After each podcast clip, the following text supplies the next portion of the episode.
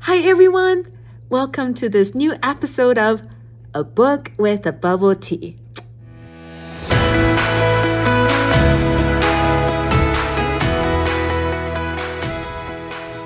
I'm your host, Meara He.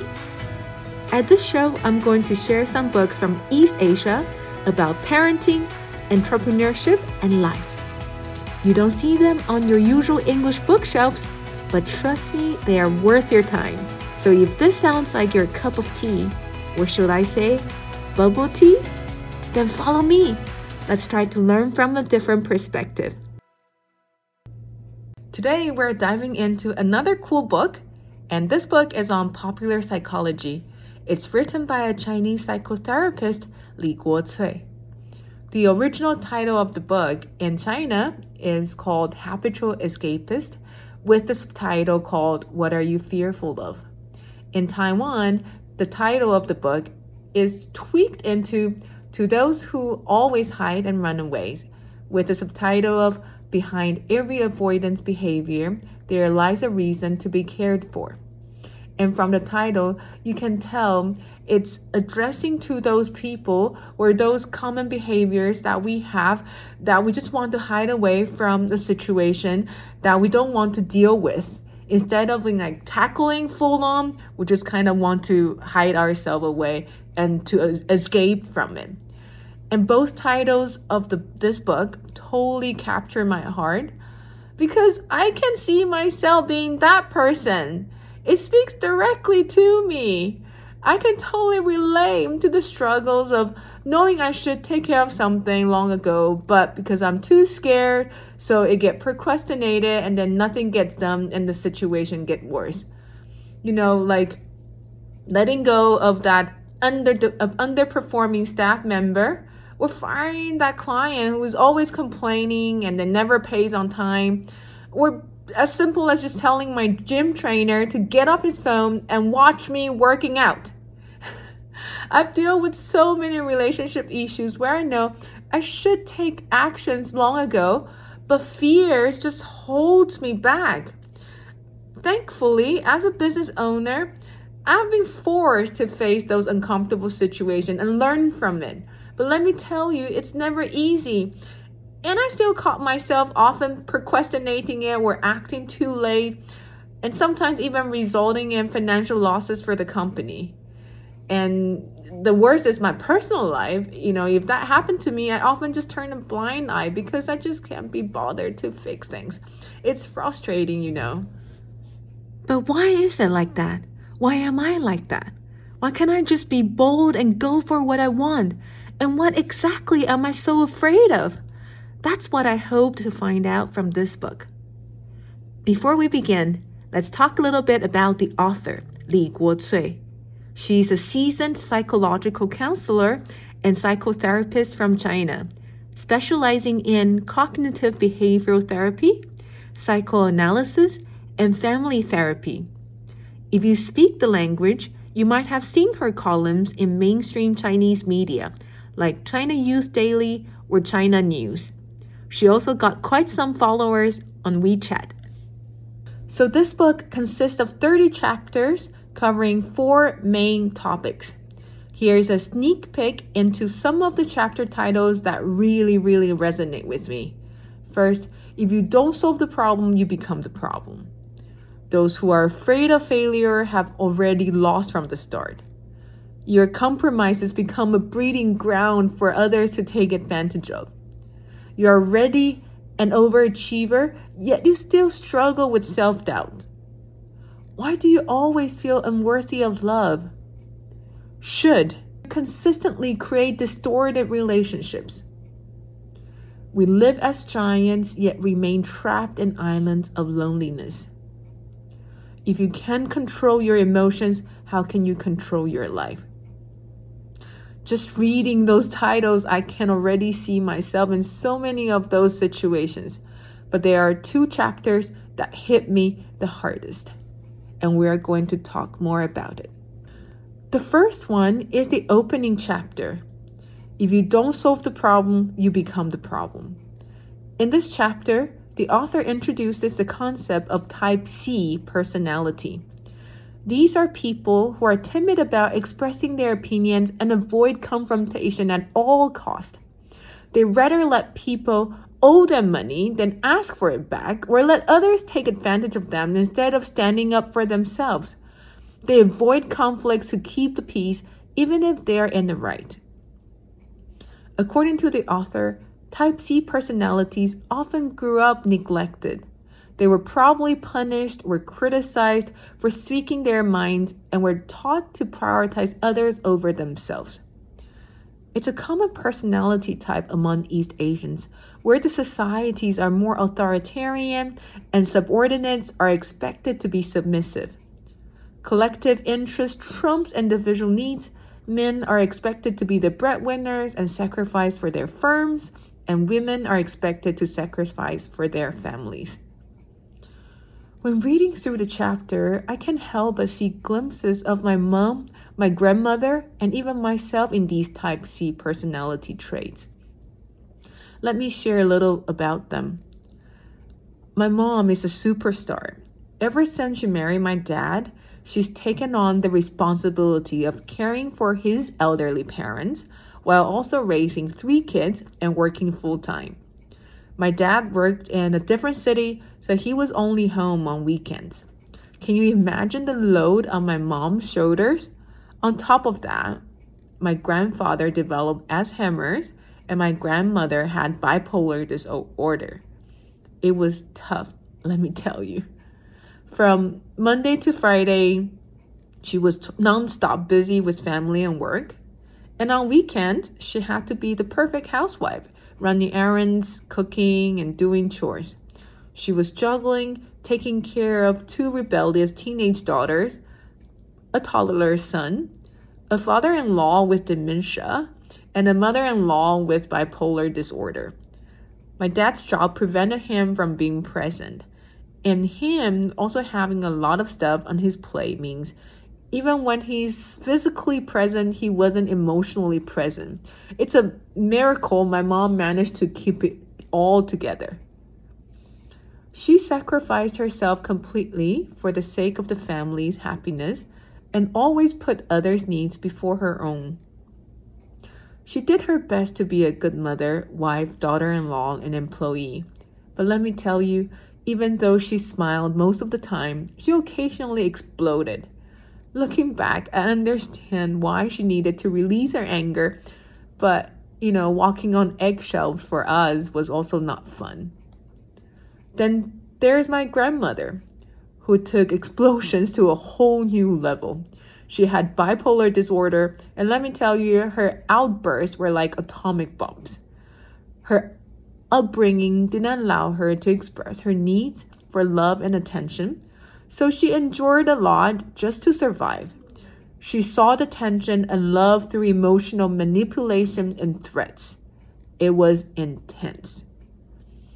My grandmother was an orphan, and uh, when she was a little girl, she was sold to my grandfather's family to become his future wife. It was a way for poor families back in those days to un- unload the burden of raising girls, and we are talking about like back in 1920s of old age China. And these girls were treated like housemaids until they got married and started producing offspring. When she finally married into this wealthy family, the China-Japan War broke out and she witnessed the brutal Nanjing massacre.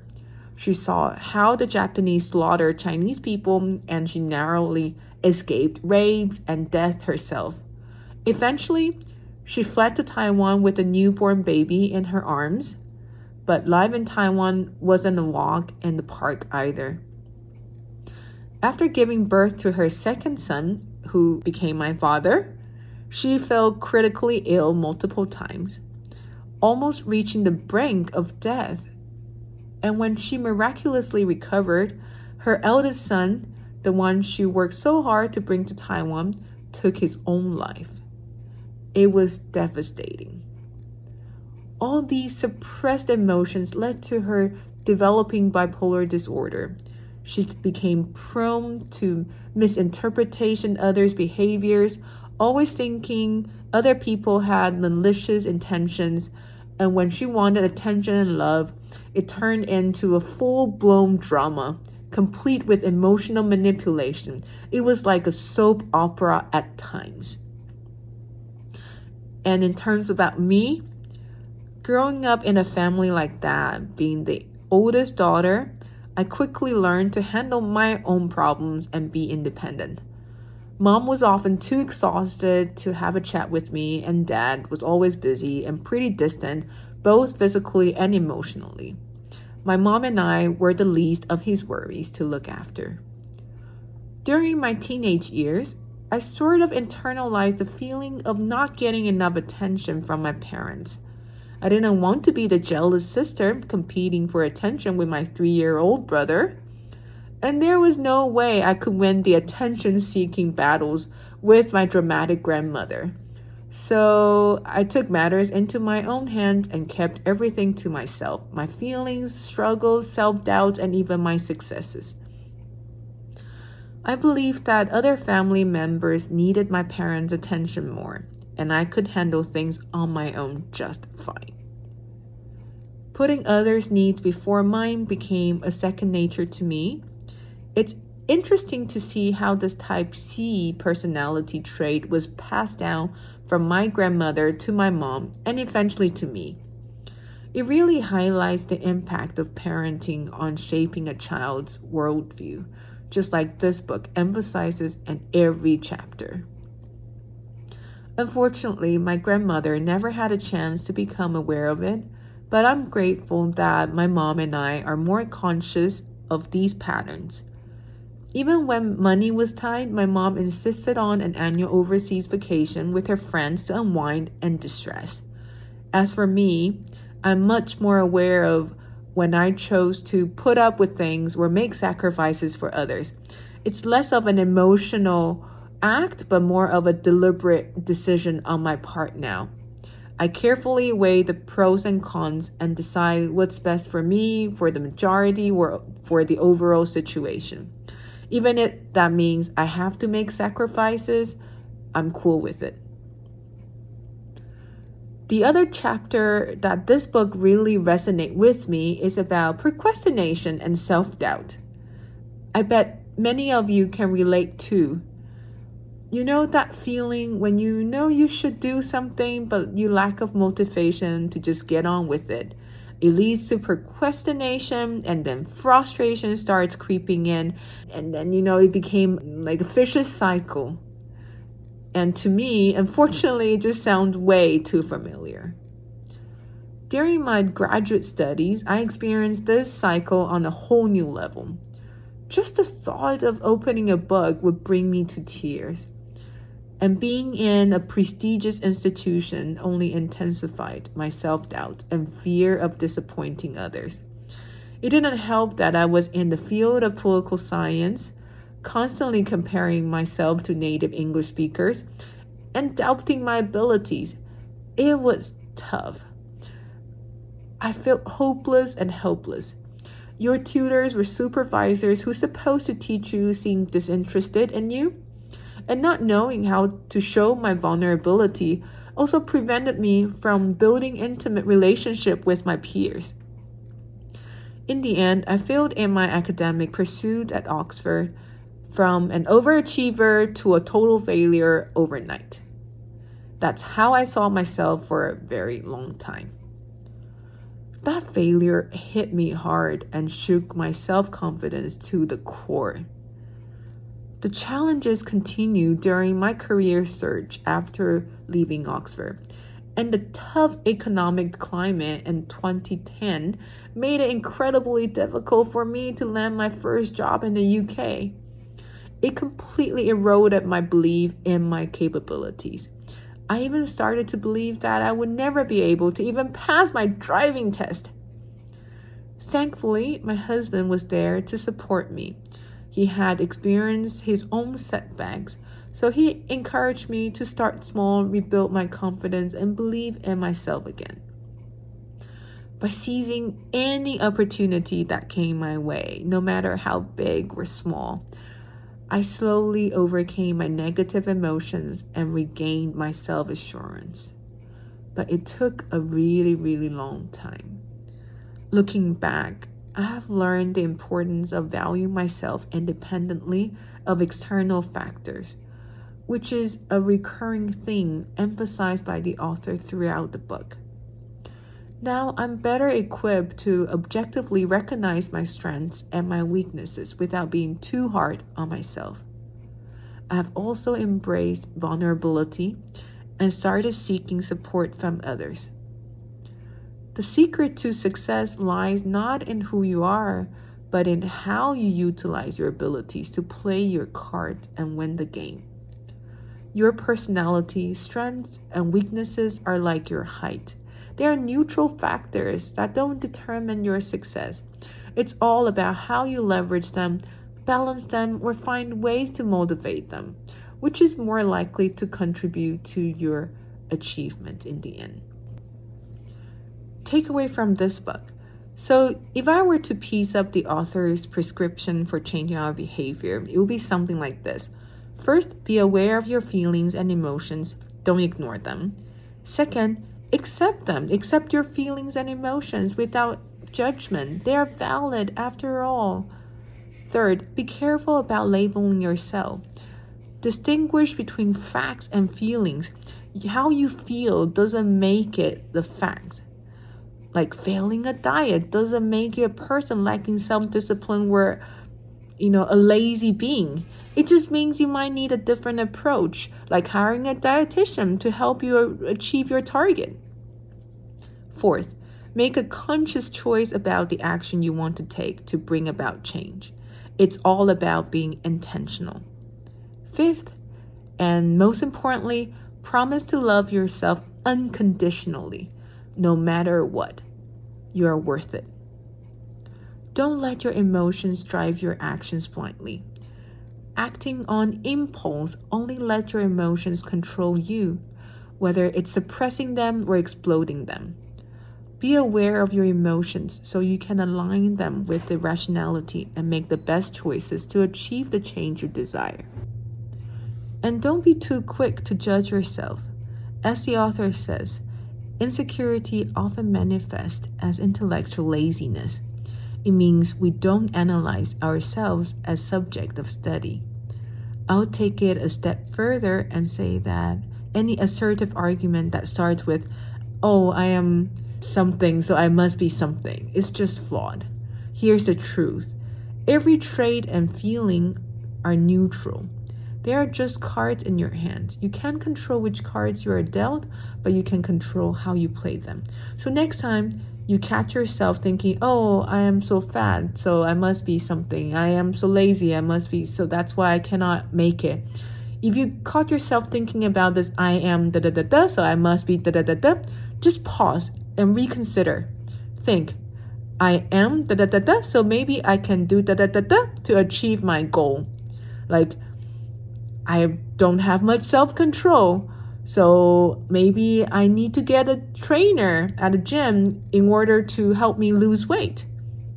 Or I really need to get this podcast episode two done, but I really lack of self discipline to do it on my own. So maybe I should get a partner or an editor or a producer to help me achieve this goal.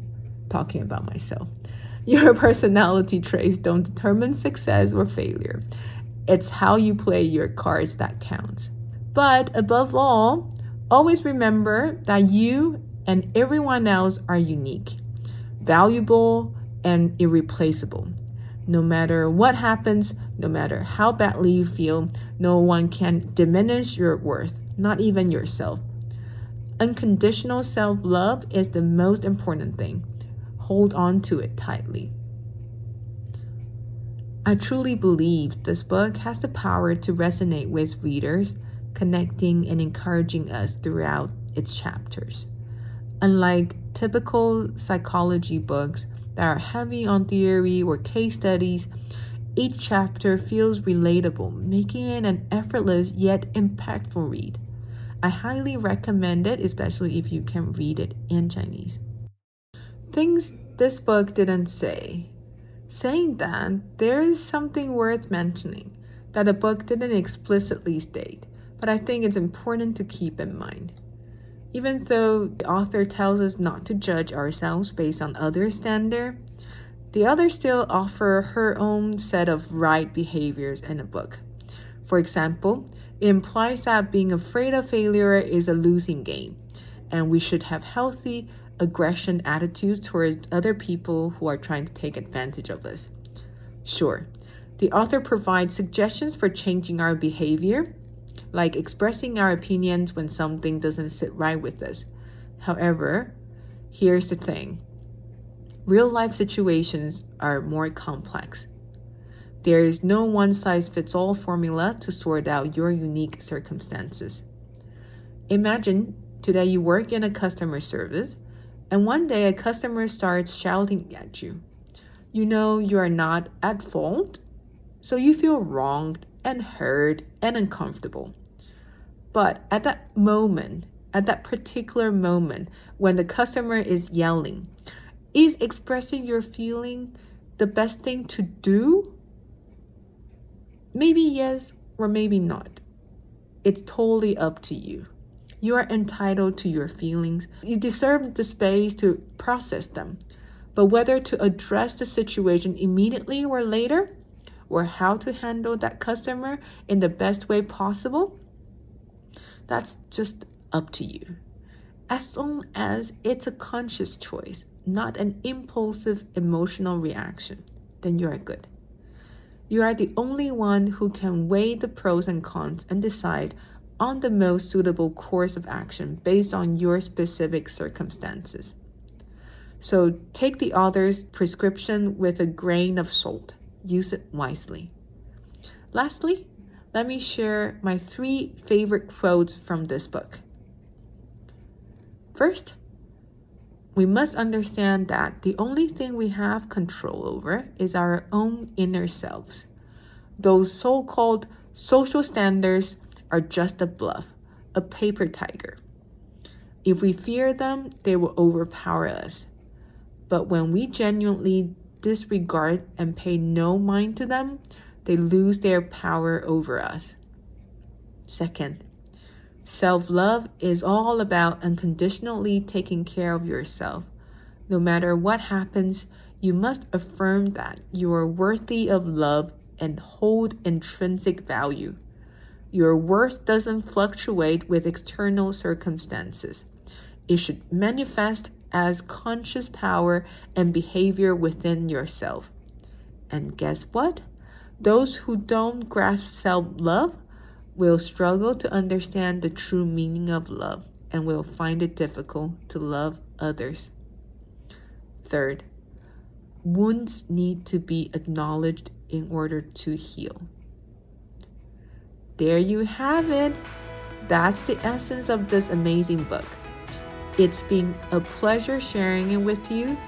Stay true to yourselves Embrace your quirks and always remember your worth. Keep being awesome. That's it from today's episode.